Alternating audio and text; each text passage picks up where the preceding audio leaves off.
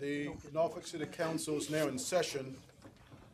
I will invite Dr. Sharon Riley, pastor of Faith Deliverance Christian Center, to give us our opening prayer. And please remain standing for the Pledge of Allegiance. Welcome, Pastor Riley. Shall we bow?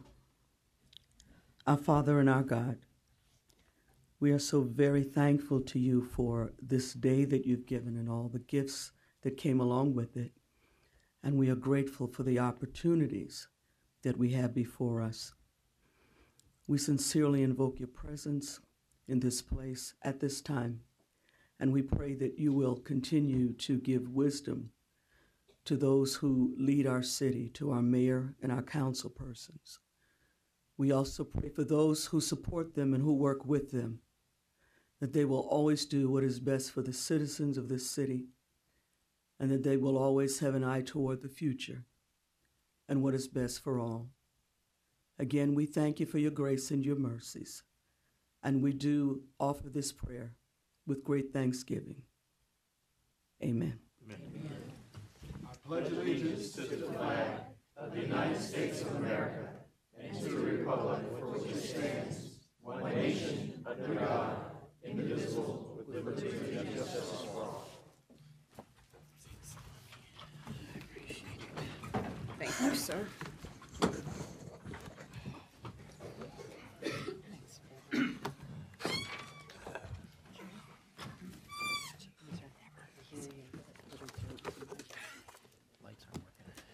Mr. Clerk, please call the roll.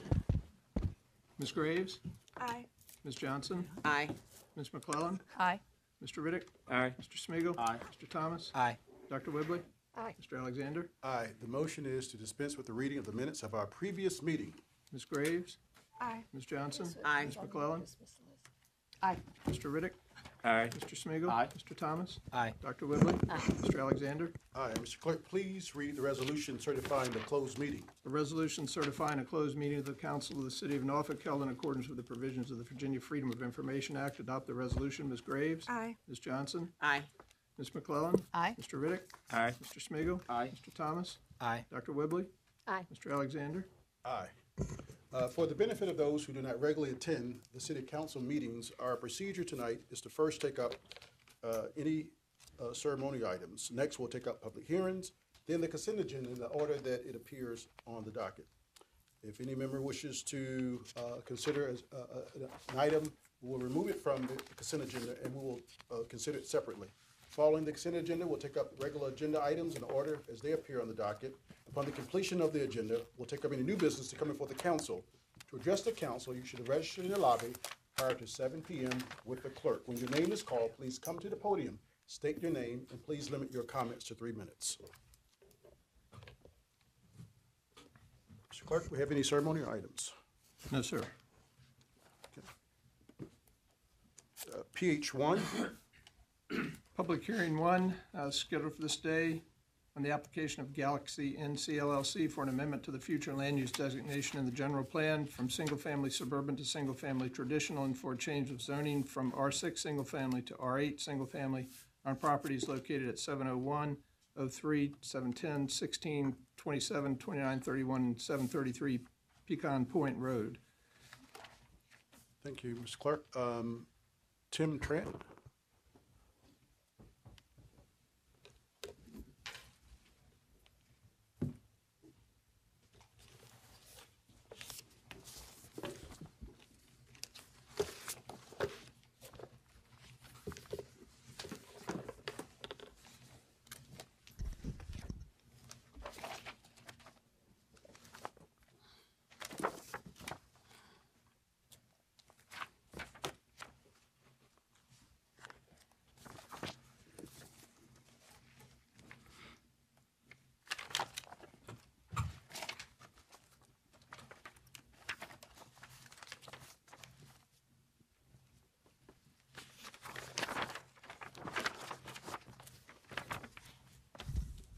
welcome, sir. Good evening, Mr. Mayor, members of council. My name is Tim Trant. I'm an attorney with the law firm of Kaufman and Canoles, and along with my law partner Vince Mastracco. It's our privilege to be here tonight on behalf of the proponent of this project, LM Sandler and Sons. LM Sandler and Sons um, is the sponsor of this project, Galaxy. The named applicant is simply uh, their land development arm. Um, There's three points I'd like to address with council tonight. The first is why is this rezoning necessary? There is by right development potential of this property. Um, We actually believe, subject to final surveying, that it's probably closer to 26 lots. Um, It's a question of quality and branding. There is not a material difference in the cost to develop the site for 26 lots versus 35 lots. However, the economies of scale that you get with a 35-lot development provide the financial margins to assure the Sandlers of their ability to do a quality project. Um, In order to develop the site for 26 lots in a financially feasible manner, the Sandlers are concerned that it would require them to compromise their development and the quality of the project in a manner that is simply not consistent with their brand, and they are not interested. Um, The first three pages of my handout reflect the proposed development plan and the homes that the Sandlers propose to build on this property. They are all approximately 2,000 square feet, contain one or two-car garages, with prices ranging from the mid-200s to the low 300s. The next point is access, which I know has been emphasized as criticism of this project. As you'll see on page four of my handout, Pecan Point Road, which is highlighted in yellow, is a secondary means of access to this site. Um, highlighted in green is our primary access through Round Bay Road, which is a full-width, modern road section with full signalized access to Virginia Beach Boulevard. The last, and certainly not least, point that I'd like to make and address is compatibility. The remaining handouts that I have for you include aerial images of the site, zoning map, comp plan map, tax map, and pictures of the surrounding single-family development. These images illustrate the following points. This is a mixed-use area with retail, light industrial, apartments, townhomes, and a church, all in the immediate vicinity of the site. Immediately adjacent to the property to the north is a church, then an apartment complex, and then townhomes. Um, There are a considerable number of 50-foot wide lots um, in single-family traditional designated areas in the immediate vicinity of this site. Um, Our lot sizes range from 5,000 square feet to over 27,000 square feet. What we have tried to create is a project that is complementary of the surrounding development and provides quality new housing stock reflective of a waterfront community, which the Civic League supports. Hopefully, I've come in under my three minutes, Mr. Mayor. Say Mayor. that again about the Civic League. Is supportive. I, I don't think so. I was at the Civic League meeting very recently, and uh, at the very last Civic League meeting, and there were there might be some members, but I don't think you're going to find majorities of the uh, Civic League that accept it. I Yeah, would and, certainly then, and let me respect let me your- ask you a couple of questions. You you said um, um, uh, Round Bay Road is what? Tell me what you said about Round Bay Road again. Round Bay Road would be our primary access point to this You know, it's parking on both sides. Right now, it takes at least four light cycles for people who live in Poplar Hall to go through uh, the uh, the traffic light of Virginia Beach Boulevard and Round Bay Road. So uh, I don't think it is uh, as easy, easily flowable as you uh, as you uh, have described. Uh, the traffic flow. First of all, I'm opposed to it. I'm going to vote against it. Um, the traffic flow using uh, what is that? Uh, the the little the street that runs from Round Bay Road and goes over. Uh, I had it down here. be Doswell, No Street. Uh-uh. Anyway, Round, Round Hill. no. or Anyway, I'll get to it in a second. Anyway, the the traffic flow. This is what concerns me.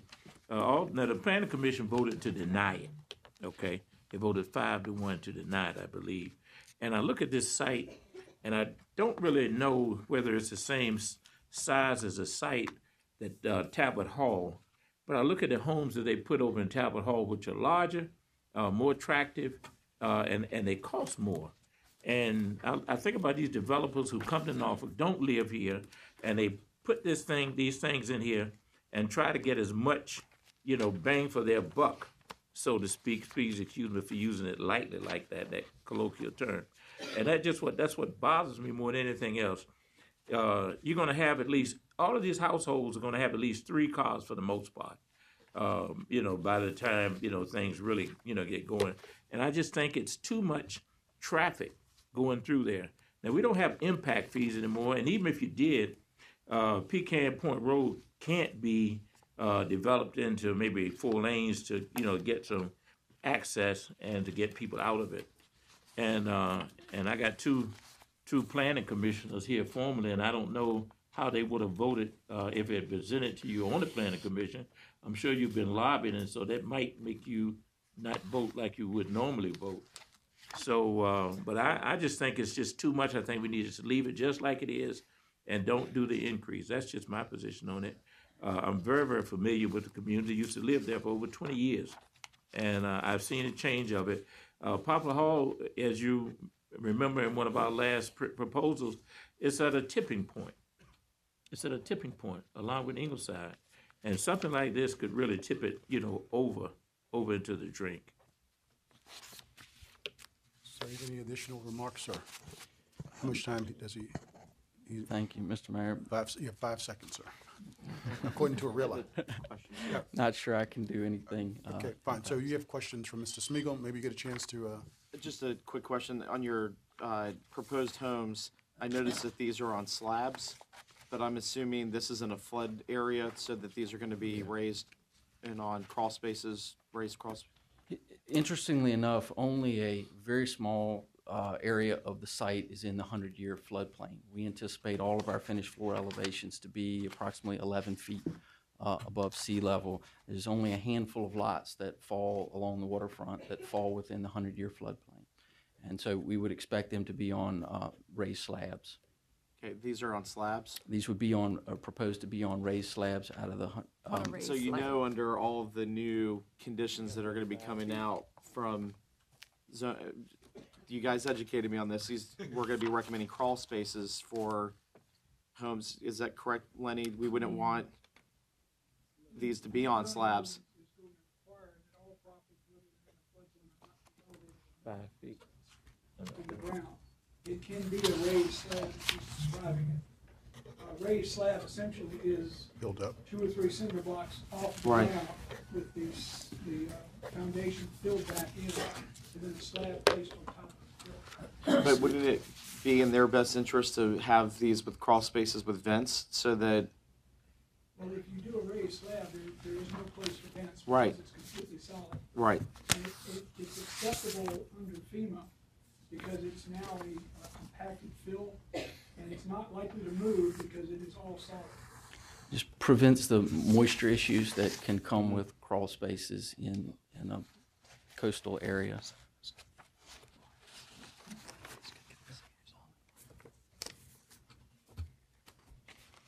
I would just like to say, thank you.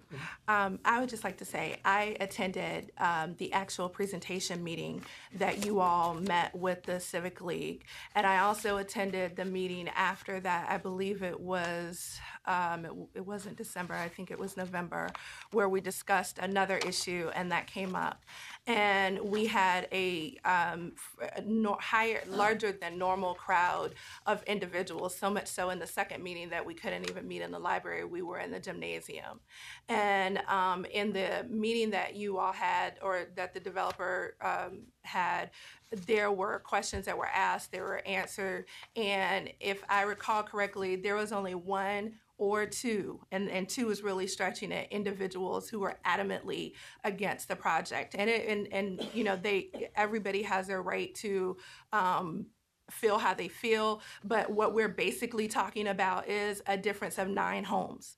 And nine homes is not going to make a significant impact in traffic. If you had a property where it was currently zoned for nine homes and you were coming to us asking for 20 more houses or 30 more houses, that would make a significant difference. And I probably would have told the developer to go fly a kite when he first called me. But when he says we can get this number of homes, it would make it more feasible for us. It would allow us to build a quality product in a neighborhood that I live in currently um, and, and have done so for quite some time. And also in a neighborhood that I grew up coming to and visiting as well, putting modern homes in that neighborhood, bringing um, new looks to that neighborhood, um, bringing in new energy and new families to our neighborhood. Um, the overall consensus of the Civic League, as you stated, was to approve the project, but the overall understanding was there's going to be at least 27 houses that go on this lot. And that's what's going to make the huge, the biggest impact. The additional nine houses are not going to make that much of an additional impact. And that was the reason why the Civic League voted to approve the project. And I was there when they voted to do that. Lenny, why did the, uh, Mr. Riddick? uh, yeah, why, why did the plan, what was the planning commissioner's uh, rationale to, to vote against it? Uh, should I say vote for denial? The Planning Commission voted to deny it because first, under the current zoning, you could build twenty-four or twenty-six, we don't know for sure. Right. Houses there, they would be on lots that are equivalent to the size of Poplar Hall's neighborhood s- lots now. They felt also that Pecan Point Road is the primary entrance into that community, and it is an inadequately undersized right-of-way. As you pointed out very well, it can't be improved, it can't be widened. And that the um, general plan refers to this as single-family traditional. Those lot sizes are 7,500 square feet and larger. Uh, You have before you both a rezoning and a uh, text amendment to the general plan, because in order to support the rezoning, we have to change the general plan's classification on this site uh, from essentially suburban to traditional. And, and the um, planning commission did not feel that that was worthy. Yeah, you know, um, Ms. Graves, I know you're in the real estate business. I want you to sell as many, many houses as you can. I want you to be successful. But the developers, you know, these developers come in, it's just like when somebody builds a stadium and the seats are so close, they want to see, you know, they look at it and say, well, how many seats can I get in this space? And so this is exactly what we have here. We have greed. They should have just been satisfied with their, uh, with the original proposal, and that would have been adequate. The planning commission would have accepted it. Uh, I would have embraced it more. But just to stick these other nine houses in there, just to make their bottom line look better, bothers me. Well, you know what? I will say this Ms. for the record that I am not the listing agent, nor No, I am know. I I didn't- I involved. I'm I'm just I saying for the record. I know you didn't didn't mean mean to imply right. that, but I'm just saying for the record because we're on television and we're stenograph- stenographed over there. That I am not the listing agent for this property. I wish I had found them to sell it to them, but I am not. And so, um, but I will say that in in the opinion of again the Civic League and what is reasonable, what is greedy, Mr. Riddick, is the two previous developers who've come to me who wanted to put 56 townhomes mm-hmm. on this project on this process that I told to go fly kite. That's what's really greedy. But nine additional townhomes makes this project work for them. It gives Poplar Halls new construction, which it has it's it's only had new construction once in the last 10 years, and that was off of River Edge, River's Edge Road. And those homes sold for over three hundred thousand dollars. So it brings up the property values of the addition of the existing homes that are there, but it also brings in new life to our neighborhood. You know, the, uh, the housing that you mentioned on River Edge Road, they wanted to do the same thing here, there. And, um, they were turned back because of the impact it would have had. And, uh, I'm not gonna, you know, say how it was turned back, but it was turned back because of the impact. And I think we really need to think about that, and, and I hope this is not just a me against you, but I think we need to think about the traffic flow, and we need to think about what impact this is gonna have on that community. And so, anyway, that's all I have to say about it. Thank you. Uh, Mr. Mastracco, do- would you like to add anything? Okay, any questions for Mr. Mastracco? Was it a traffic report done? Uh, This is for Mr. Mastracco, or is it for staff? Uh, Whoever knows Traffic the count, answer. traffic report, Traffic study done? There was not a traffic study done because the magnitude of traffic is not that large. Right. Essentially, the difference is, as we say, nine to 11 houses. A house will s- have a neighborhood of four or five trip ends a day. Cars leave in the morning, they come back in the afternoon. Um, So multiply, say, four times nine to, to, to 11, and there you are. Okay, thank you, buddy. All right, At, I will say Yes, this Ms. though, Graves. at some point, it may be necessary for us to look at what we need to do on Round Bay Road to, um, and I hate saying this, but um, possibly um, push back some of the residential property lines because Round Bay Road is a street that can be improved, pushing back some of that property lines to expand that street coming and going out of Round Bay Road. That is a long-term, high-impact, high-dollar cost project, but that may be something that we may need to do long-term, um, just throwing it out there. Yeah, you know, and, But and the- nine houses is And, not and gonna that's, make a that's a good point, but the problem is that we don't have impact fees. And so that means that all of the taxpayers in the city of Norfolk would be paying for this particular project. Uh, and, and, and what crossed my mind is that, uh, what impact is it gonna have? We have two fire stations there, uh, one on Poplar Hall Drive and one on Virginia Beach Boulevard. Um, would it be necessary for us to, uh, add an engine to each one of these, uh, fire stations? Would it be necessary for us to add an additional rescue vehicle? And by not having impact fees, all the citizens in the city of Norfolk would be paying for this. Um, and I'm just trying to, uh, put out, uh, uh, legitimate points, uh, that I think that, uh, we should consider. And I completely understand what you're saying, Mr. Riddick, but nine houses does not warrant a new engine. Twenty-seven houses can know. go there as it stands right now, and nine houses does not warrant a new engine. Yeah, you know, at one point, we didn't have a fire station on, on Poplar Hall Drive at all, and Virginia Beach Boulevard was the only station that we had. So you really never know what impact these things are, uh, are going to have, you know.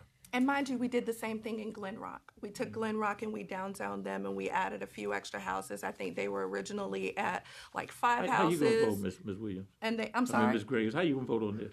I'm voting for it. I know it. I absolutely am. I'm voting for it. Um, but we did the same thing in Glen Rock. All right, How you really feel? And I'm not even guaranteed to sell a house out there. Uh, Maggie Roundtree, uh, would you like to, you want to address the council or you, you good? You're fine. Okay. Mr. Clerk? I have two ordinances for this item, Mr. Mayor. The first is an ordinance to amend the city's general plan so as to change the land use designation for properties located at 701, 703, 10, 16, 27, 29, 31, and 733 Pecan Point Road from single-family suburban to single-family traditional. Dispense with the charter requirement for reading the ordinance and adopt. Ms. Graves? Aye. Ms. Johnson? Aye. Ms. McClellan? Aye. Mr. Riddick? No. Mr. Smigiel, Aye. Mr. Thomas? Aye. Dr. Whibley? Aye.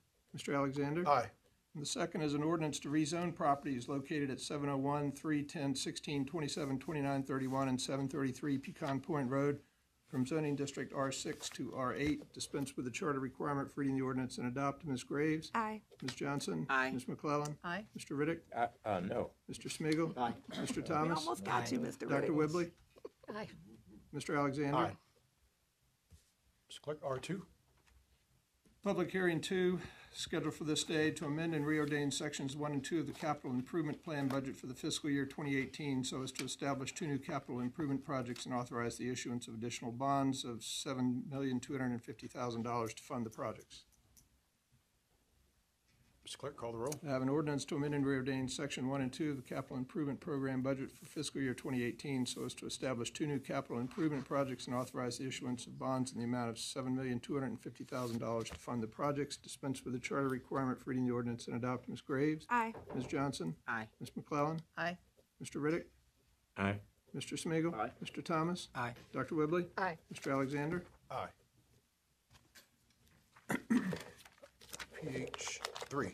Public hearing three scheduled for this day to hear comments on approving a lease agreement with Friends of the Pagoda and Oriental Garden Foundation for the lease of city-owned property located at 265 West Tazewell Street.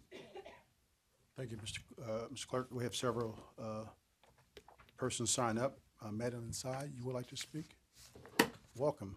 Can I ask a quick Yes, question? come on, while Madeline come. Um, Mr. Smigiel. Lenny, the, the, are they still retaining their special exception in this? So they have a special exception, but then every event that's there, every event is per, by permit. Well, the special exception is there, it's in place.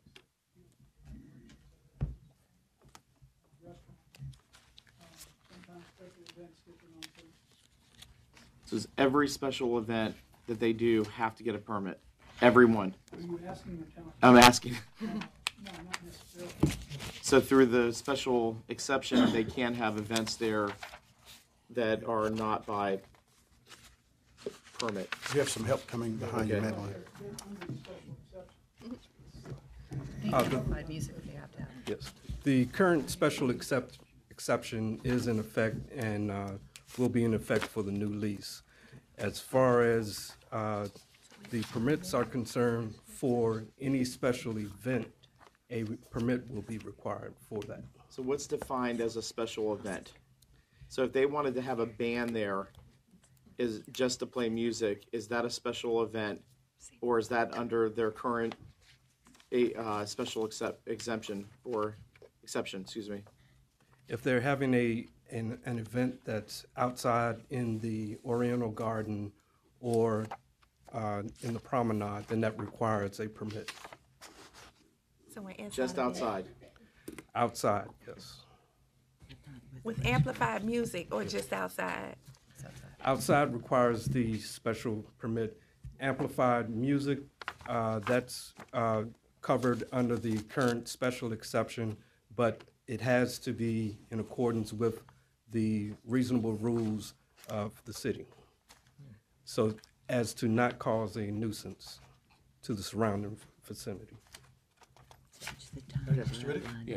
Um, Mr. Tucker, if, uh, uh, an individual wanted to have a wedding or birthday party, uh, where would they, who would approve their application? Where would they put their application in?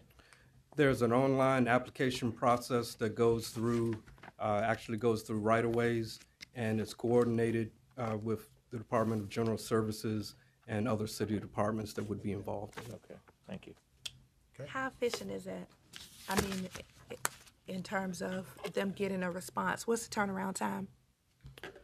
Uh, It's a very quick process because it's online, and uh, it's a process that's already currently in, in place.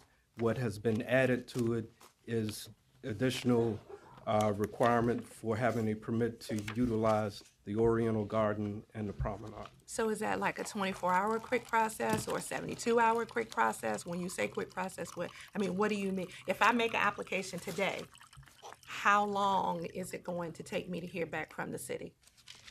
Uh, I don't have the exact uh, timeframe, but it, it's a reasonable time frame. Those are ambiguous answers. Thank you. All right, Normally, go ahead. Go ahead. What has been for the normally when I apply for a temporary parking permit for a wedding or a reception, uh, it, I usually get a response back in a, in either, uh, like by, in a few hours or the next day. Okay. And it's my understanding that this will be- be going along with the same process. Right. Thank you. Okay. Uh, Ms. McClellan?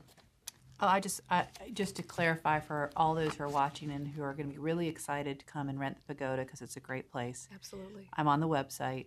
I go just under community, and I go to special event permits. Is this a, se- it's not a seven venues option, is it? I mean, where do we where do we find this permit? Said permit application online. You go online to the, uh, and you select the uh, permit. Uh, This is going to be a new permit application that's, that's placed online. Okay, so it's not there currently. No, not in, in the, in the current format that it's going to be in. Okay, gotcha. Thank you. Sorry, All right, Mr. Smigiel. I know we're have, probably having too much discussion up here, but there wasn't a lot of time downstairs. I'm really uncomfortable w- with this, and I, I'm going to tell you what it goes back to. I'm surprised that Freemason is supporting this after they made a big to do about Pokemon hunters and all the chaos they were causing around the pagoda. And then now all of a sudden, they're supportive of having events and things there, but they made a big deal about just young people that were going there to play a simple game and saying they were taking parking spots. They were um, causing all this noise and disruption. And so when I look at that, I'm worried that there that yes, people want the pagoda to come back alive, and I support that. But I also think there needs to be an analysis of this. And so, in, in my idea, the, the lease should only be for a year with a renewal of four years. If after a year we've done an analysis to make sure that this has not disturbed the people who live there and that it hasn't caused problems. It's not the damper what the pagoda is trying to do, but I just I'm I'm getting mixed mess, and I don't represent that area, but I'm I was very upset about the comments that were made by particularly the Freemason Civic League about Pokemon people that really don't make that much noise, but now all of a sudden you want weddings and um, loud music. That and yes, it goes till nine, but ten o'clock is still pretty late on a, a Friday night or a Saturday. So I, I don't understand why we wouldn't at least be caught. We don't do probation anymore for this, but why couldn't we do a year lease with a renewal four years if there's no issues? All right, Ms. McClellan. Mr. Spiegel, I think these, this has actually been going on for years, and they've been doing this. The, the, the change here, as I understand it, please correct me if I'm wrong, is that the lease was up for renewal, and there was an opportunity with that lease being up for renewal for some additional citizen engagement and input on the current rules. And I think there were problems with the amplification previously, and therefore additional restrictions were placed in the lease agreement to make sure that uh, the music was only amplified during certain times and that there was a permit process to ensure that it was done properly. So I, I think this just added um, some rules of the road, rules of engagement, um, and I think that was uh, it was a nice balance and compromise struck between the neighbors who live nearby and the fact that we have this great f- cultural facility that we want to rent out to people. So uh, it's not that this is something new; it's just putting in some additional um, engagement rules. That's And I all. don't think police n- can tell you if they get a call on a noise complaint. Over the years, we've been told because we have citizens on what is a nuisance and what is not. So, so what I would say is I I very much support the new rules. I don't think there's any problem with it. I think the Freemason area does. I think the neighbors who had some issues who live close by have also appreciated um, some some additional um, terms in here, and I, I think this is a great compromise. Uh, uh, Dr. Whibley, I don't know if you've heard anything otherwise. Yeah, I would uh, agree that this has been going on since the pagoda began. I mean, we've had parties there for a long time. I think this just puts a little bit more teeth into it. And one of the reasons people were supportive is that it's actually codified some of the things that maybe were problems in the past, not the least parking. And uh, the Pokemon thing didn't stop at 10 and it didn't require um, parking permits. And so that, that was a, we're really not comparing apples to apples on this. but they weren't playing music. Uh, no, but there was certainly some partying happening and, and certainly pretty late at night. So your Pokemon group with your kids was not necessarily this Pokemon group. But that's that's not what we're discussing here tonight. Yeah. Okay, Madeline has been waiting, so, um, I please. think I we've think covered Eric that. has said Yeah. it you good? Okay.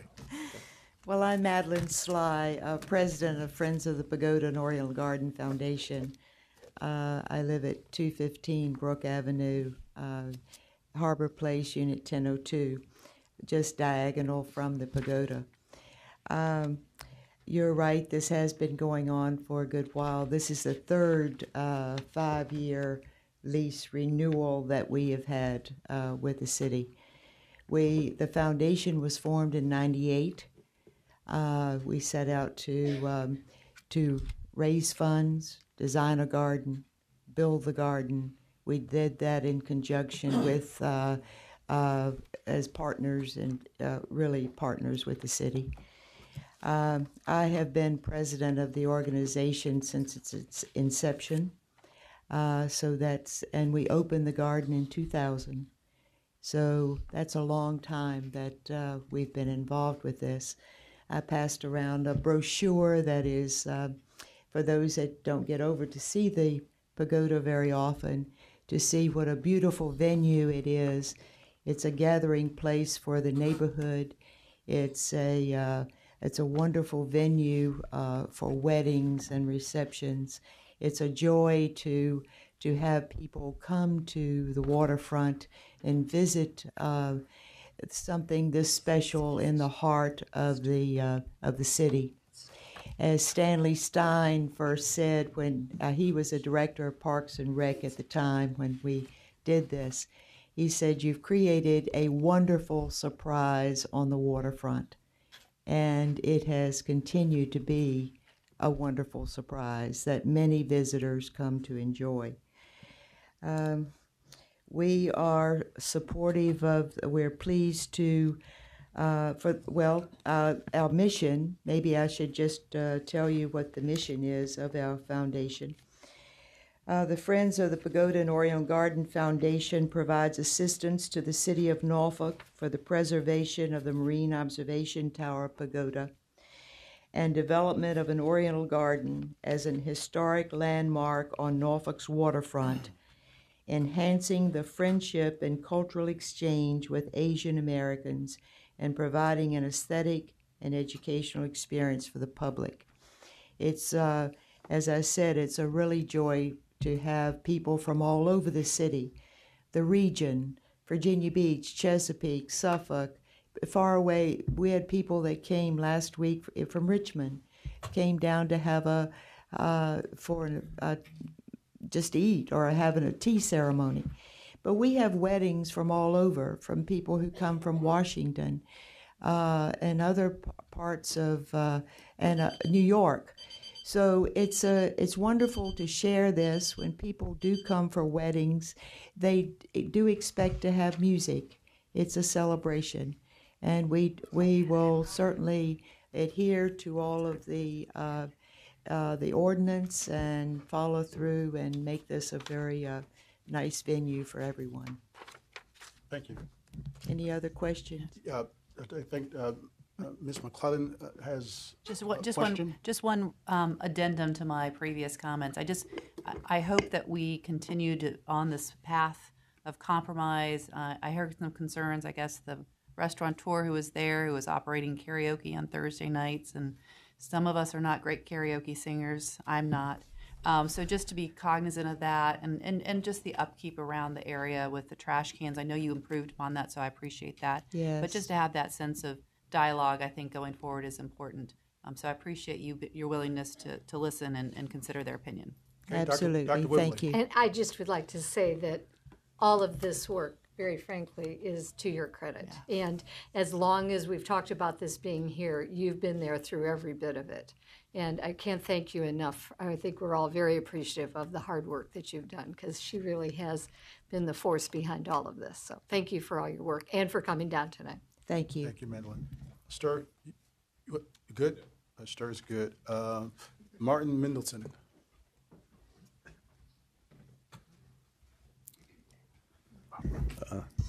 Good evening, Mr. Mayor, members of City Council, Mr. City Manager. My name is Martin Mendelson. I reside at 303 Brook Avenue at Pierpoint Condos, and I'm president of the Pierpoint Condo uh, Association Board.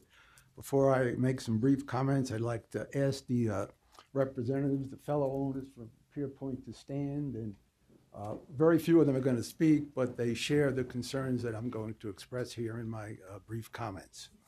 Uh, We're here tonight to acknowledge uh, that we think this new lease is a step in the right direction uh, in view of the fact that for years we've tried to reach an accommodation with the Pagoda Foundation and really haven't made a whole lot of progress. Uh, However, if our major issue, which is just one, amplified sound, loud music, and DJs with the speakers generally pointed towards the Pierpoint condos, is to be resolved, it would be through the implementation of the special exception permit, and that implementation remains to be seen. We hope it works a whole lot better than what we've experienced in the past. Uh, we support a restaurant and related pagoda activities, and if this lease substantially reduces the issues surrounding the amplified sound, uh, we'd like to continue to be good neighbors to the pagoda. For the past few years, before we had these new procedures in place, when a special event occurred, our owners who live closest to, to, the, to the pagoda really had two choices. One was to leave their homes for the evening or close their windows and get some earplugs. It got that bad. Uh, this is not right. Uh, this is a residential community surrounding the pagoda, uh, and we're trying to be good neighbors, uh, but there are times when this music really gets out of hand. Uh, the amplified sound is not healthy nor inappropriate for a residential neighborhood. Uh, the pagoda is surrounded. It's a residential neighborhood. It's surrounded by three condo developments, and it really causes some issues from time to time. Uh, and we feel uh, the continued health of this uh, residential neighborhood is important to the re- revitalization of downtown. We've had a positive meeting with the Department of General Services, and we'll await the details as to how the special exception permit uh, is implemented. Limiting and controlling the amplified sound is the key towards solving this issue. And as to whether these new procedures work, uh, we're hopeful. We'll work with them. We shall see. Uh, that's it. If any members of council have any questions, I'll be happy to try to answer them. Okay, Thank you, thank you for coming. Yeah. You're welcome. Jane Gardner, Bernice Moses first, please. what was that? Bernice Moses first. Okay, please. Yes, Bernice Moses, come on. I live across the street from the pagoda, and um, last Saturday night, the drumming was so loud that I had I was in my bedroom, and it was very abusive almost. I just wanted to tell you about the loudness. Thank you.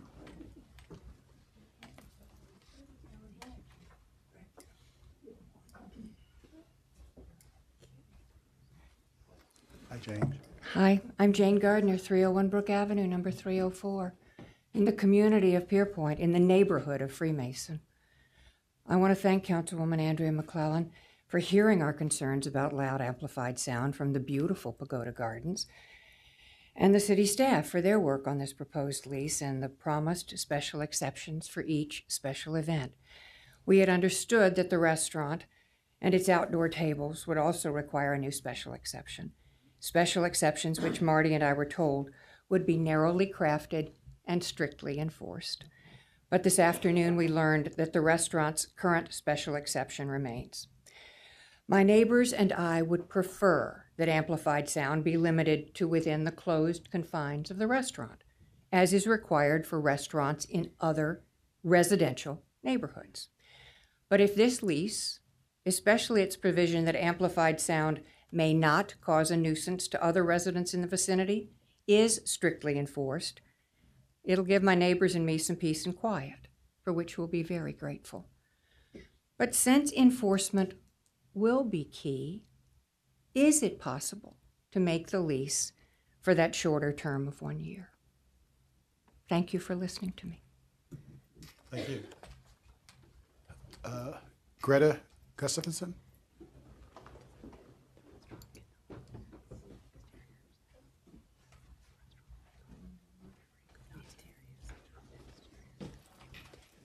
Good evening. My name is Greta Gustafson, and I live at 421 West Bute Street in Norfolk. Um, when I first moved into the Freemason neighborhood in 1977, the site where the pagoda and garden now sits was still the old molasses tank, and it was surrounded by uh, empty, mostly empty warehouses. Um, other than Harborfest, there really wasn't much activity going on around there until 79, 80, when plans for Waterside came up and the first new townhouses on Freemason Street were built. All too soon, almost every available site was covered with multifamily housing, the last two of which were Pierpoint and River Park, which is on the the the other side of the pagoda. Um, and only three green parcels remain today the small Wisconsin Square, Freemason Green, and the Pagoda and Garden. Because of the diligence of the Friends of the Pagoda and Oriental Garden Foundation, the gardens became what they are today. Maintenance of the garden is performed jointly by the city and a corps of able bodied volunteers who do everything from stringing lights during the holidays to pulling weeds and feeding the fish. Any monies realized by special events go right back into the maintenance of the pagoda. Our Civic League also has given money to help offset the cost when heating and air conditioning units needed to be added.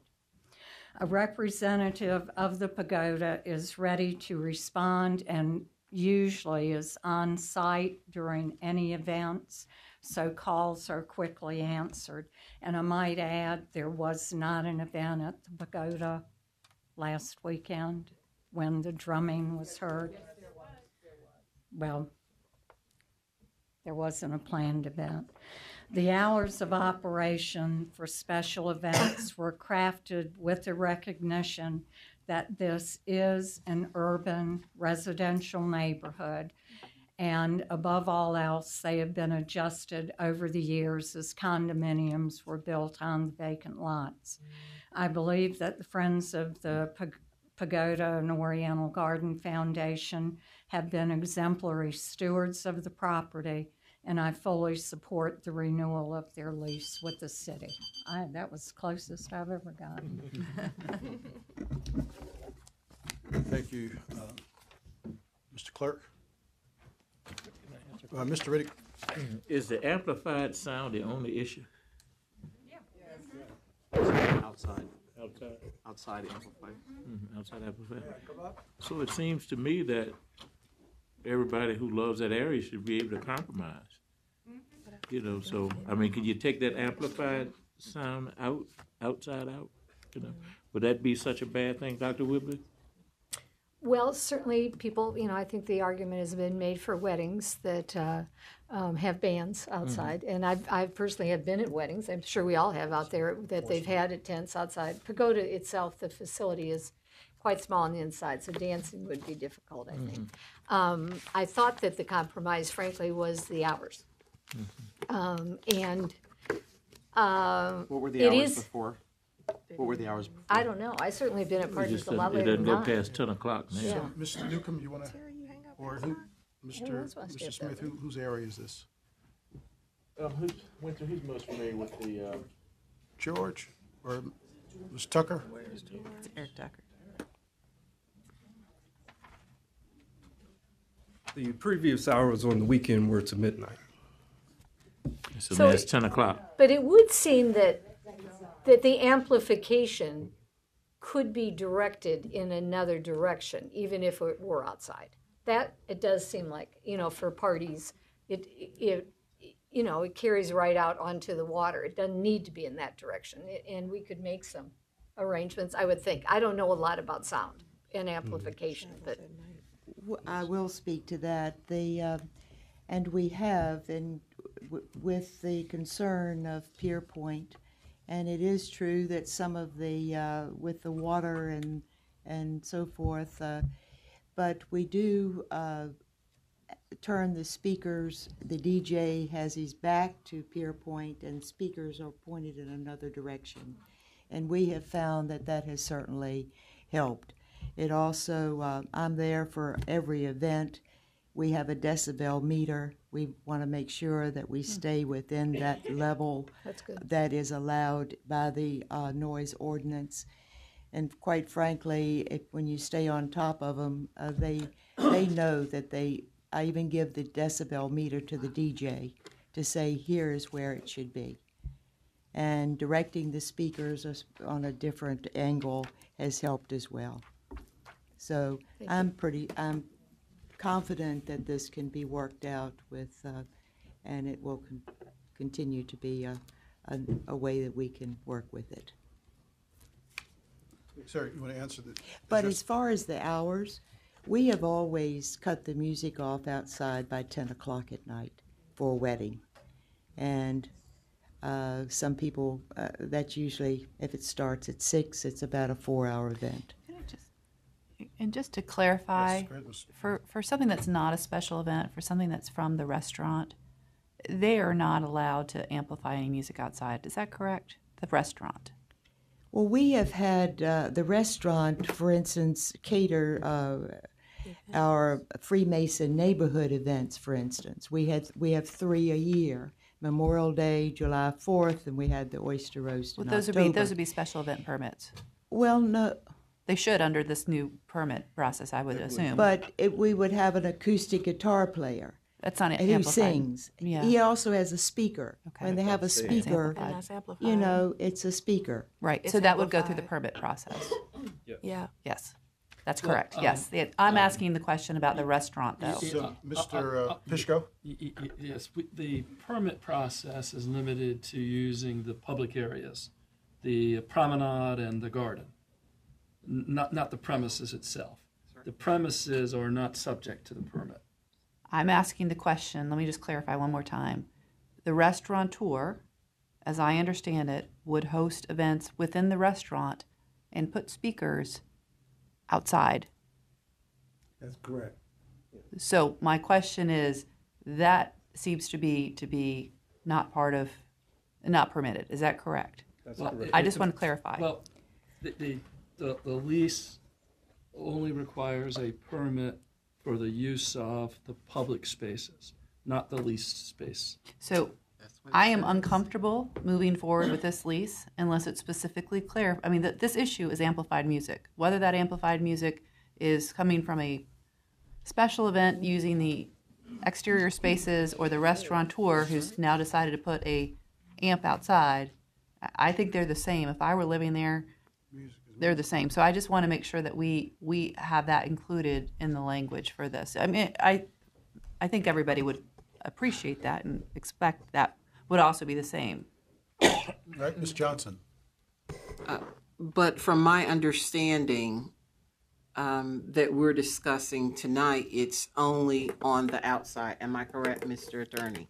It addresses the, the outside, and as you're asking, Councilwoman, uh, whether or not if an event is inside the restaurant and speakers are outside, correct? Not even events. The restaurateur who is is operating under Right. the It's existing open special permit. underneath the patio that's still included as part of the restaurant area, right? It's, Mr. Pishko, are we under any time restraint to approve this tonight?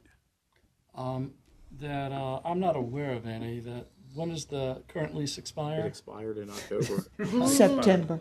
So it's been going on a month, month. uh, month, Month to that, month. it, it can continue So- on so- a month to month as long Right, so there are as- two, uh, I think there are two issues we need to address. One, whether or not we do a year, uh, amend the uh, ordinance to a year, and the other is to address the uh, amplified music, whether it originates from the public space or whether it originates from inside the pagoda.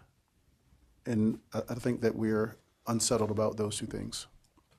So, um, the, the motion is gonna be to continue until, uh, because we still can operate month to month until those two things are addressed. Mr. Daughtrey, the motion is to continue to a specific date or generally? At your will. Mr. Pishko, what do you need, sir, to, to get, Uh, uh, then I agree with the clerk, that you can continue this to a certain date if you want to, or generally. Let's do a month. a month, okay? Don't you Mr. think? Mr. Yeah. Daughtrey, give me a date, uh, next month in January. Uh, that would be January 9. Motion is to continue to January nine. Mr. Clerk, call the roll. Ms. Graves? Aye. Ms. Johnson? Aye. Ms. McClellan? Aye. Mr. Riddick? Aye. Mr. Smigiel, Aye. Mr. Thomas? Aye. Dr. Whibley? Aye. Mr. Alexander? Aye. Thank you all for coming. Really appreciate uh, you for for coming. Good to see all of you. Mr. Clerk, C1 through C10 will be considered in a block unless a member of the council wishes to remove one of the items from the, from the block, or if a member from a resident uh, in the public wishes to remove an item. If not, we'll- Can- Can I add, uh, right, Mr. Riddick. C- remove C one? C1 is being removed and will be considered separately. Is there others? Mr. Clerk, C2 through C10 will be considered in a block. Okay, dispense with the charter requirement I'm for sorry, reading the Mr. Mayor. Excuse me? I'm sorry, Mr. Mayor. Suspend Mr. Clerk. I, I apologize. Uh, could we also discuss C10 as well? Can you remove C10 from the block? So now C2 through C9 will be considered in a block. C, C1 and C10 will be considered separately. Dispense with the charter requirement for reading the ordinances and approve the consent agenda. Ms. Graves? Aye. Ms. Johnson? Aye. Ms. McClellan? Aye. Mr. Riddick? Aye. Mr. Smigiel, Aye. Mr. Thomas? Aye. Dr. Whibley? Aye. Mr. Alexander? Aye.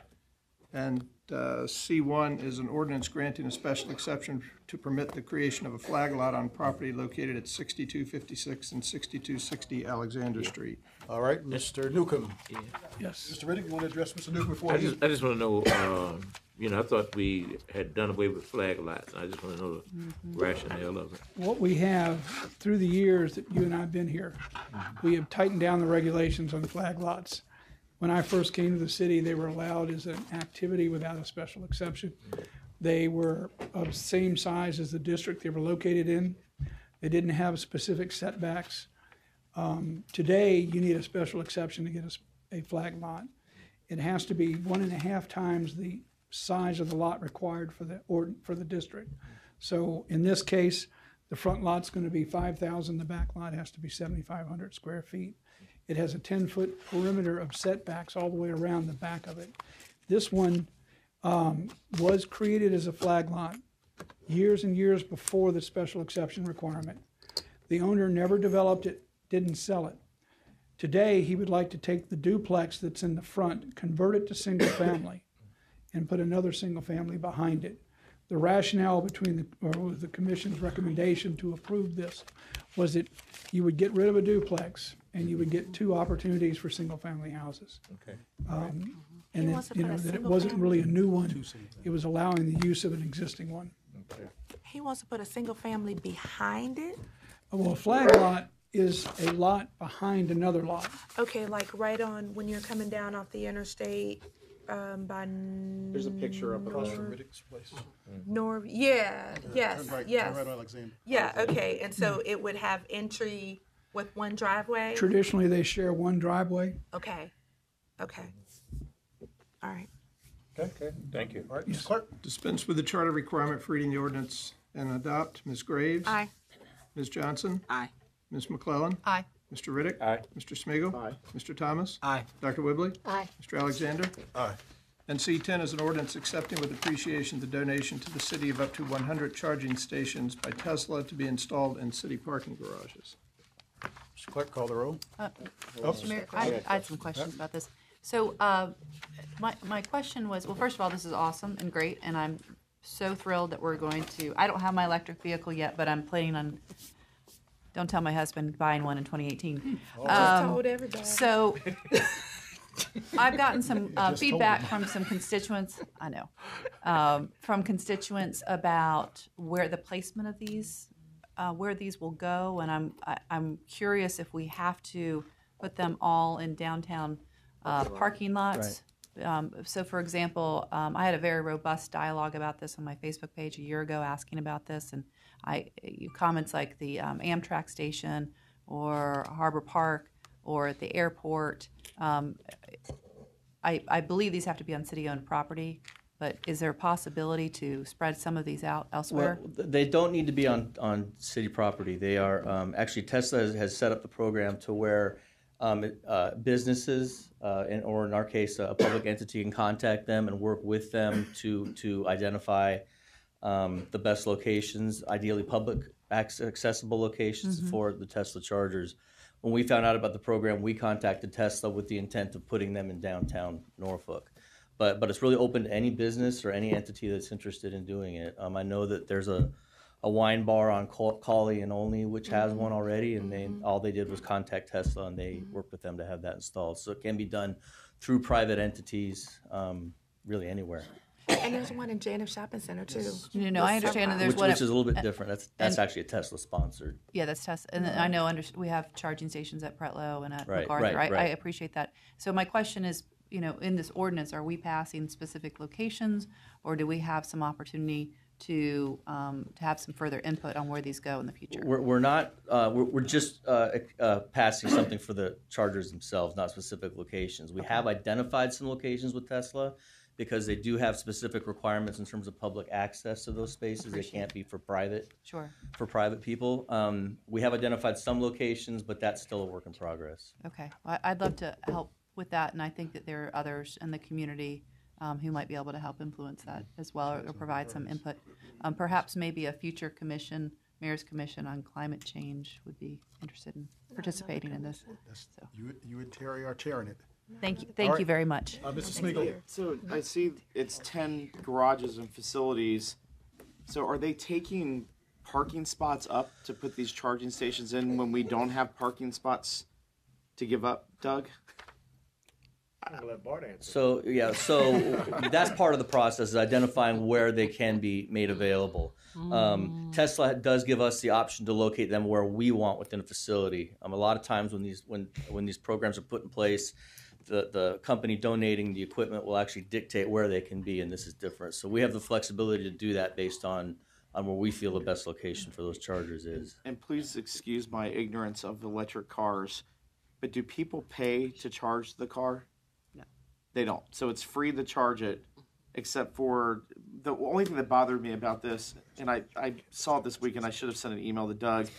It says financial impact. The city will pay for the electricity with an average cost of a dollar fifty per charge. But there's no, do we have a limit on this? I mean, what if all of a sudden we go crazy with electric cars, which would be a good thing for the environment, but the city is paying, uh, I, I mean, a dollar fifty doesn't sound like a lot, but we have a thirteen million dollar budget gap, Doug. Every penny's gonna count on this. So we're paying for, we're, we're giving, we're paying for people to buy electric cars, which is great. I'm just, I'm missing the, Yeah, I think part of the, part of what you're trying to create here is a culture uh, that is one that's taking care of the environment, that's- that's encouraging these sorts of um, uh, activities. Uh, we will certainly, uh, if we find that uh, hundreds of people are lining up to, to do these, then we'll we'll shut off the revisit. spigot. Yeah. Uh, I, I hope that's where we get. I hope we get to a point where there is huge demand, but we'll we'll have the ability. Bart, correct me if I'm wrong. If if we feel like this is becoming cost prohibitive, we can we can change that. We can Well, change part of it too is the ones located in, par- in city parking garage. Those utilities are paid by the parking fund, so it's user user paid for. So um, if somebody's going in and charging their car for an hour, there's a dollar fifty parking fee that's associated with that as well.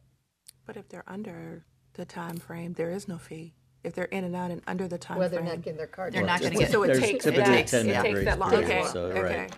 It's How not many- like it's not like 10 filling 10 up well, except your for- uh, gas tank. Okay. So, how many uh, people do we have registered with? I'm sorry, with these electric cars currently? Do we know? I, I couldn't tell you what that Mike? number is. Just want to remind everybody, parking self-supporting. Right. So none of this is in the gap, uh, as far as the budget gap is concerned. well, so just for future reference, when you guys write this up, you need to say that. It needs to be in, it needs to say in there, there's, there actually is no impact on the budget. So is that is- it- was that general was that done? Yeah. I'm sorry, Mr. Mayor. Was, Yes, please. Was that done specifically utilizing our our parking garages downtown where people have to pay to park? Was the decision to put those charging stations there for that reason? Because obviously, well, at the airport you have to pay to park, but at you know the Harbor Park you don't have to, or some of the other possible locations. That wasn't the driving factor, but but it, it was considered. I mean, because there is an expense in providing that power. Okay. Well, I, I'm just going to say, I understand Tommy trying to be, um, I was going to say a Fiscally curmudgeon, but I wouldn't say that. Um, but you know, you can pay me now or you can pay me later.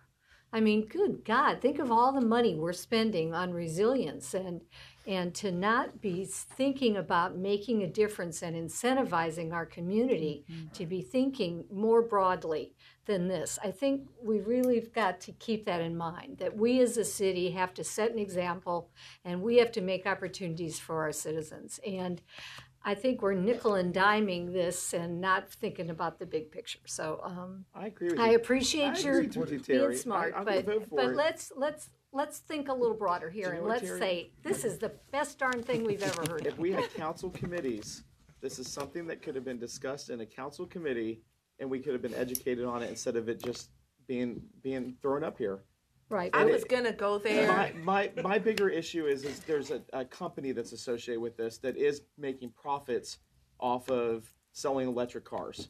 Okay, and so they're they're putting these in because they're going to make more money at the end of the day using the city for that. And yes, it does help the environment at the end of the day, but I just I, I think it's What's my understanding that these work on all electric cars? Am I correct?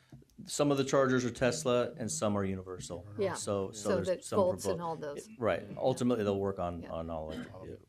Those of us that are a little less. I had to budget educate myself, challenged are so. getting the Volt. Uh, I'm looking at the Bolt. Yeah. She's getting a Tesla. Now I'm getting a Volt. Yeah, right. I seen No, the- I Bolt s- with a B. That's the all the. Terry, I electric. seen the Tesla that you're looking at at your eye. I Okay. was going there with committee. All right. So, um, I'm sorry. Yes. How did Thank we you. get Thank you here? for the discussion. Mr. Pishko. Uh, I- I wasn't sure i- if you wanted to, the ordinance uh, currently limits it to parking garages. I wasn't sure if you wanted to add or other public spaces. Yes. If that's Yes. what you you Yes, wanna- wanted. please. Thank it's you. Line, line amendment. So- Okay, Ms. Johnson. I just have a question. So are you saying that Tesla does not charge for, for charging the cars? No, they do not. In Janaf, they, in Janaf, they don't. In Janaf, they In do Janaf, not? No, Nope, you just drive up and charge. exactly. Okay, so, mm, I'm just reading the article that says that Tesla will start charging money to use its supercharging stations. These are not the Right. supercharging. The Okay. supercharger's the one at JNF, and Okay. these are not superchargers. All right, thank you. Okay, all right, you good, Tom? All Dispense, right. dispense with the charter requirement for reading the ordinance as amended and adopt. Ms. Graves? Aye. Ms. Johnson? Aye. Ms. McClellan? Aye. Mr. Riddick? Aye. Mr. Smigiel, Aye. Mr. Thomas? Aye. Dr. Whibley? Aye. Mr. Alexander? Aye. R one, R1 is a resolution approving the creation of legal entities by the Norfolk Redevelopment and Housing Authority to facilitate the acquisition and renovation of the building located at 555 East Main Street, Norfolk, Virginia. Adopt the resolution. Ms. Graves? Do we have any? We're good. Okay, aye. Ms. Johnson? Aye. Ms. McClellan? Aye. Mr. Riddick? Aye. Mr. Smigiel, Aye. Mr. Thomas? Aye. Dr. Whibley? Aye. Mr. Alexander? aye. R two, An ordinance approving an institutional development plan for Sentara Leigh Hospital so as to include a new cancer center on property located at 6241 East Virginia Beach Boulevard. By 7-0 vote, Planning Commission recommends approval. Ellis W. James.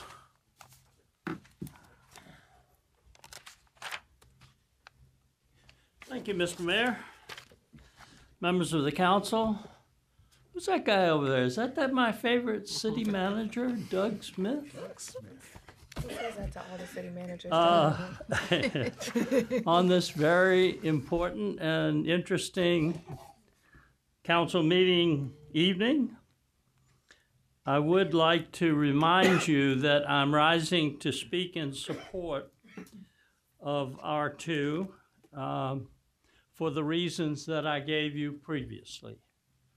I have personal experience with the importance of Sentara Leigh's cancer unit.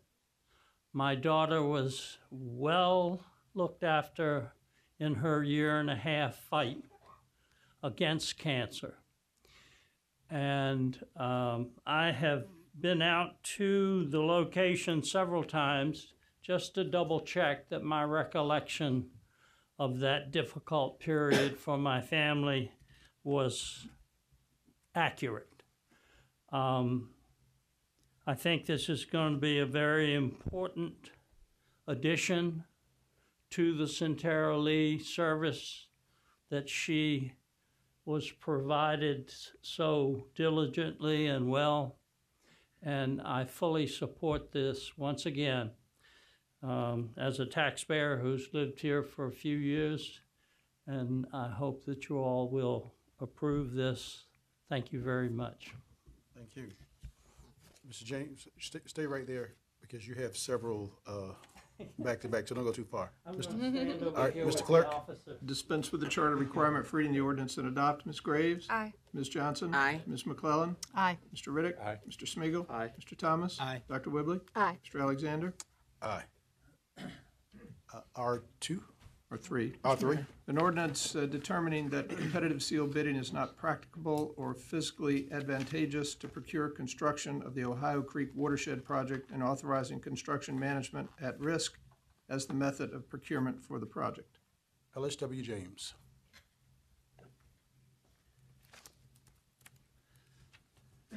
Thank you, Mr. Mayor. My name is Ellis W. James. I reside at 2021 Kenlake Place. Um, I had a concern about this item, but I was able to discuss with Mr. Broad the implications of the difference in the wording. And it looks to me as if, after listening carefully to his uh, explanation about the difference between the competitive sealed, sealed bidding um, and the question of authorizing construction management at risk as a method of procurement for the project uh, is number one, going to serve us well in the city. And number two, it will save the taxpayers some money, and I think his department has um, served us well in this situation. And so I would ask your support for item three, please. Thank you. Mr. Clerk?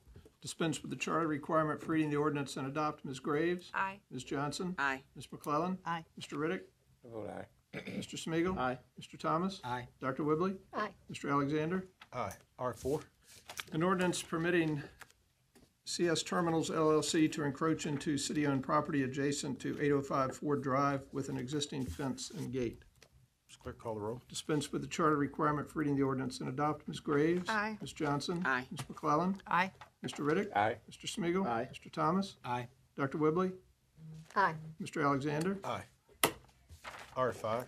An ordinance authorizing the amendment of the cable television franchise between the city and Cox Communications Hampton Roads LLC to extend the term of the franchise to and including June 30, 2018, and authorizing the city manager to execute the amendment to the franchise agreement on behalf of the city. Ellis W. James. Thank you, Mr. Mayor, members of the council, Mr. Smith. My name is Ellis W. James. I reside at 2021 Kenlake Place here in the city of Norfolk. I will attempt not to drag you through memory lane, but I have a concern that I think I should express. I was the only citizen of Norfolk who spoke at the original Cox Cable hearing. And one of the questions that I asked from this podium was were they going to guarantee that the 1795 that we would be asked to pay per month be protected and would the city make sure that the monitoring of what Cox Cable charged us, those of us who decided to go with the cable setup, and I was assured, oh, competition's going to take care of it. Well, 1795 I paid and I'm now up to $70.11. I would ask you, good council members, and the city manager especially, pay attention to this because if you don't put in place some strong oversight procedures, we may wind up as a city being victimized, and I use that word not disrespectfully, but I think it's important that we would be caught in a situation where we could wind up paying a lot more money for the service that we're trying to, and I understand what we're trying to accomplish, Mr. Smith. I'm not naive about that but I wanted you all to be sure that you knew what happened to a taxpayer who's lived in this city all his life has experienced. Now, my family and I are blessed. And we're able to do our thing and do what we want and have cable. But we need to guard against any kind of agreement being used to abuse our situation from a monetary standpoint. And I offer that example not to make anybody feel bad, but I think it's an important example to use because it happened right here in this chamber. Thank you, Mr. Mayor. Thank you. Mr. Clerk? Dispense with the charter requirement for reading the ordinance and adopt. Ms. Graves? Aye. Ms. Johnson? Aye. Ms. McClellan? Aye. Mr. Riddick? Aye. Mr. Smigiel, No. Mr. Thomas? Aye. Dr. Whibley? Aye. Mr. Alexander? Aye. R six, An ordinance rescinding the authority to convey to Notable Rehabs LLC that certain city-owned property located at 2604 Barry Street and repealing ordinance number 46159 adopted December 15, 2015. Dispense with the charter requirement for reading the ordinance and adopt. Ms. Graves? Aye. Ms. Johnson? Aye. Ms. McClellan? Aye. Mr. Riddick? Aye. Mr. Smigiel, Aye. Mr. Thomas? Aye. Dr. Whibley? Aye. Mr. Alexander? aye. R seven, An ordinance rescinding the authority to convey to Notable Rehabs LLC that certain city-owned property located at 2606 Barry Street and repealing ordinance number 46160 adopted December 15, 2015. Dispense with the charter requirement for reading the ordinance and adopt. Ms. Graves? Aye. Ms. Johnson? Aye. Ms. McClellan? Aye. Mr. Riddick? Aye. Mr. Smigiel, Aye. Mr. Thomas? Aye. Dr. Whibley? Aye. Mr. Alexander? aye. R eight, An ordinance rescinding the authority to convey to Notable Rehabs LLC that certain city-owned property located at 2606 Middle Avenue and repealing ordinance number 46161 adopted December 15, 2015. Dispense with the charter requirement for reading the ordinance and adopt. Ms. Graves? Aye. Ms. Johnson? Aye. Ms. McClellan? Aye. Mr. Riddick? Aye. Mr. Smigiel, Aye. Mr. Thomas? Aye. Dr. Whibley? Aye. Mr. Alexander? aye. R nine, An ordinance to amend and reordain section twenty-five three seventy-eight of the Norfolk City Code nineteen seventy-nine as amended so as to add a new subsection D requiring publication of notice of abandoned bicycles recovered by private persons as required by section 15.2-1720 of the Code of Virginia nineteen fifty as amended. Dispense with the charter requirement for reading the ordinance and adopt. Ms. Graves? Aye. Ms. Johnson? Aye. Ms. McClellan? Aye. Mr. Riddick? Aye. Mr. Smigiel, Aye. Mr. Thomas? Aye. Dr. Whibley? Aye. Mr. Alexander? aye. R ten, An ordinance to amend and reordain section thirty-three sixty-one of the Norfolk City Code nineteen seventy-nine is amended so as to add an exception to the requirement that unclaimed property remain in the custody of the police department for sixty days before disposal. Dispense with the charter requirement for reading the ordinance and adopt. Ms. Graves? Aye. Ms. Johnson? Aye. Ms. McClellan? Aye. Mr. Riddick? Aye. Mr. Smigiel, Aye. Mr. Thomas? Aye. Dr. Whibley? Aye. Mr. Alexander? aye. R eleven, A resolution appointing Martin A. Thomas Jr. to be the city's alternate representative to the Hampton Roads Transportation Planning Organization. Ellis W. James,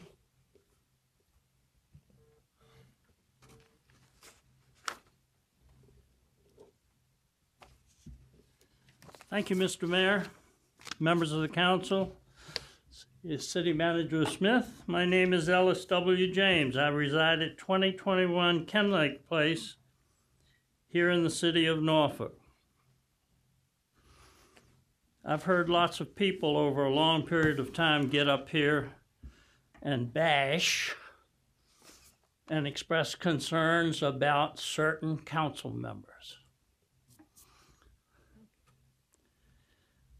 I think this is an excellent choice. I have personal reasons why I feel that way. I have watched both Mrs. McClellan as well as, well as Mr. Thomas Jr. work effectively together in the Planning Commission. They are smart.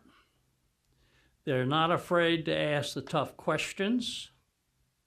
And I have great respect for them. And I would certainly say to you that a unanimous vote for this appointment is well deserved for my good friend, Mr. Thomas. Thank you, Mr. Mayor. thank you, Mr. James. Mr. Clerk, please call the roll. Adopt the resolution. Ms. Graves? Aye. Ms. Johnson? Aye. Ms. McClellan? Aye. Mr. Riddick? Aye. Mr. Smigiel, Aye. Mr. Thomas? Aye. Dr. Whibley? I think there's a reason I need to vote for this. I think this gets me off the hook, so Get to I'm abstain. gonna say absolutely. Self-preservation. Mr. Alexander? Aye. R twelve, An ordinance authorizing the issuance and sale by the city of Norfolk, Virginia of up to one hundred and seventy million dollars in water revenue refunding bonds to refund earlier bond issues. clerk call the roll. Dispense with the charter requirement for reading the ordinance and adopt. Ms. Graves? Aye. Ms. Johnson? Aye. Ms. McClellan? Aye. Mr. Riddick? Aye. Mr. Smigiel, Aye. Mr. Thomas? Aye. Dr. Whibley? Aye. Mr. Alexander? Aye. That's all I have, Mr. Mayor. Danny Lee Ginn,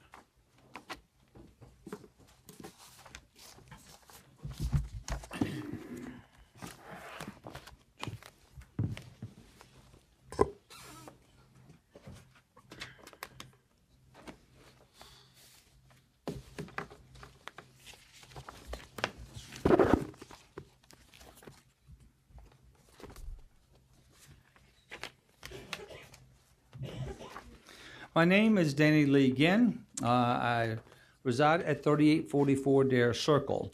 Uh, you're being presented uh, with uh, a couple of pages from a city council me- meeting that took place on April 14th, uh, 2015. Uh, it's to illustrate some of the behavior that has occurred within this chamber itself. There was a confrontation in which I was uh, presenting some points uh, regard to Mr. Riddick. And as you can see, uh, I will say here, it says, uh, Mr. Riddick says, now you come down here each week with this, but tonight you've crossed the line. So if we don't do anything about it, then you can call this a threat if you want to. I'm going to take it into my hands to do something about you. Now, if you think I'm playing walk anywhere close to me, I mean, if you get within five feet of me, Mayor Fraim says, "Okay, Paul, okay." Mr. Riddick then says, "Okay, I want to, I want you to get within five feet of me." Uh, Mr. Riddick, Mr. Ginn says, "Is that a threat?" Councilman Riddick says, "It is a threat." Uh, Mayor Fraim says, "No, no, it's not." Mr. Ginn says, "Is it a threat?" Again. Mr. Riddick then turns around and says, "Yes." Mr. Ginn says, okay, you are issuing me a threat, Mr. Riddick. Thank you, sir, because he was confirming that it was a threat that he was issuing to me uh, because I was criticizing uh, some of his actions. Now, I give that to you to make sure that you understand I'm not making this stuff up, okay? I also come in here to address you in the fact that I am not the only one, as I have said repeatedly, uh, that has gotten upset over this kind of behavior within the council. Uh, I've come here repeatedly and said, Where do you stand? Uh, do you uh, accept uh, bullying? Do you accept threatening? Do you accept intimidation? Do you accept racism? And as I talk to people, and they go out and come up to me week after week, Danny, did you go to city council? Good. Did you stand up to Mr. Riddick? Yes. Good for you. Uh, but they want more than know where you stand. They want you to be transparent. And I can kind of segue into what Mr. Smigiel was saying upstairs. Uh, he was upset because uh, Richmond is causing you to become more apparent, uh, more truthful, and more openness with the people. But he himself says they don't have to be governed by those rules. They have a different set of rules. The same thing exists within this chamber. Uh, an individual can be threatened uh, by a council member, can be bullied, can be intimidated, and there are no consequences. Yet, if I had engaged in such an endeavor, uh, I would not be permitted to come back within this council. And it's something that I think the people want to answer to as to where you stand with this issue.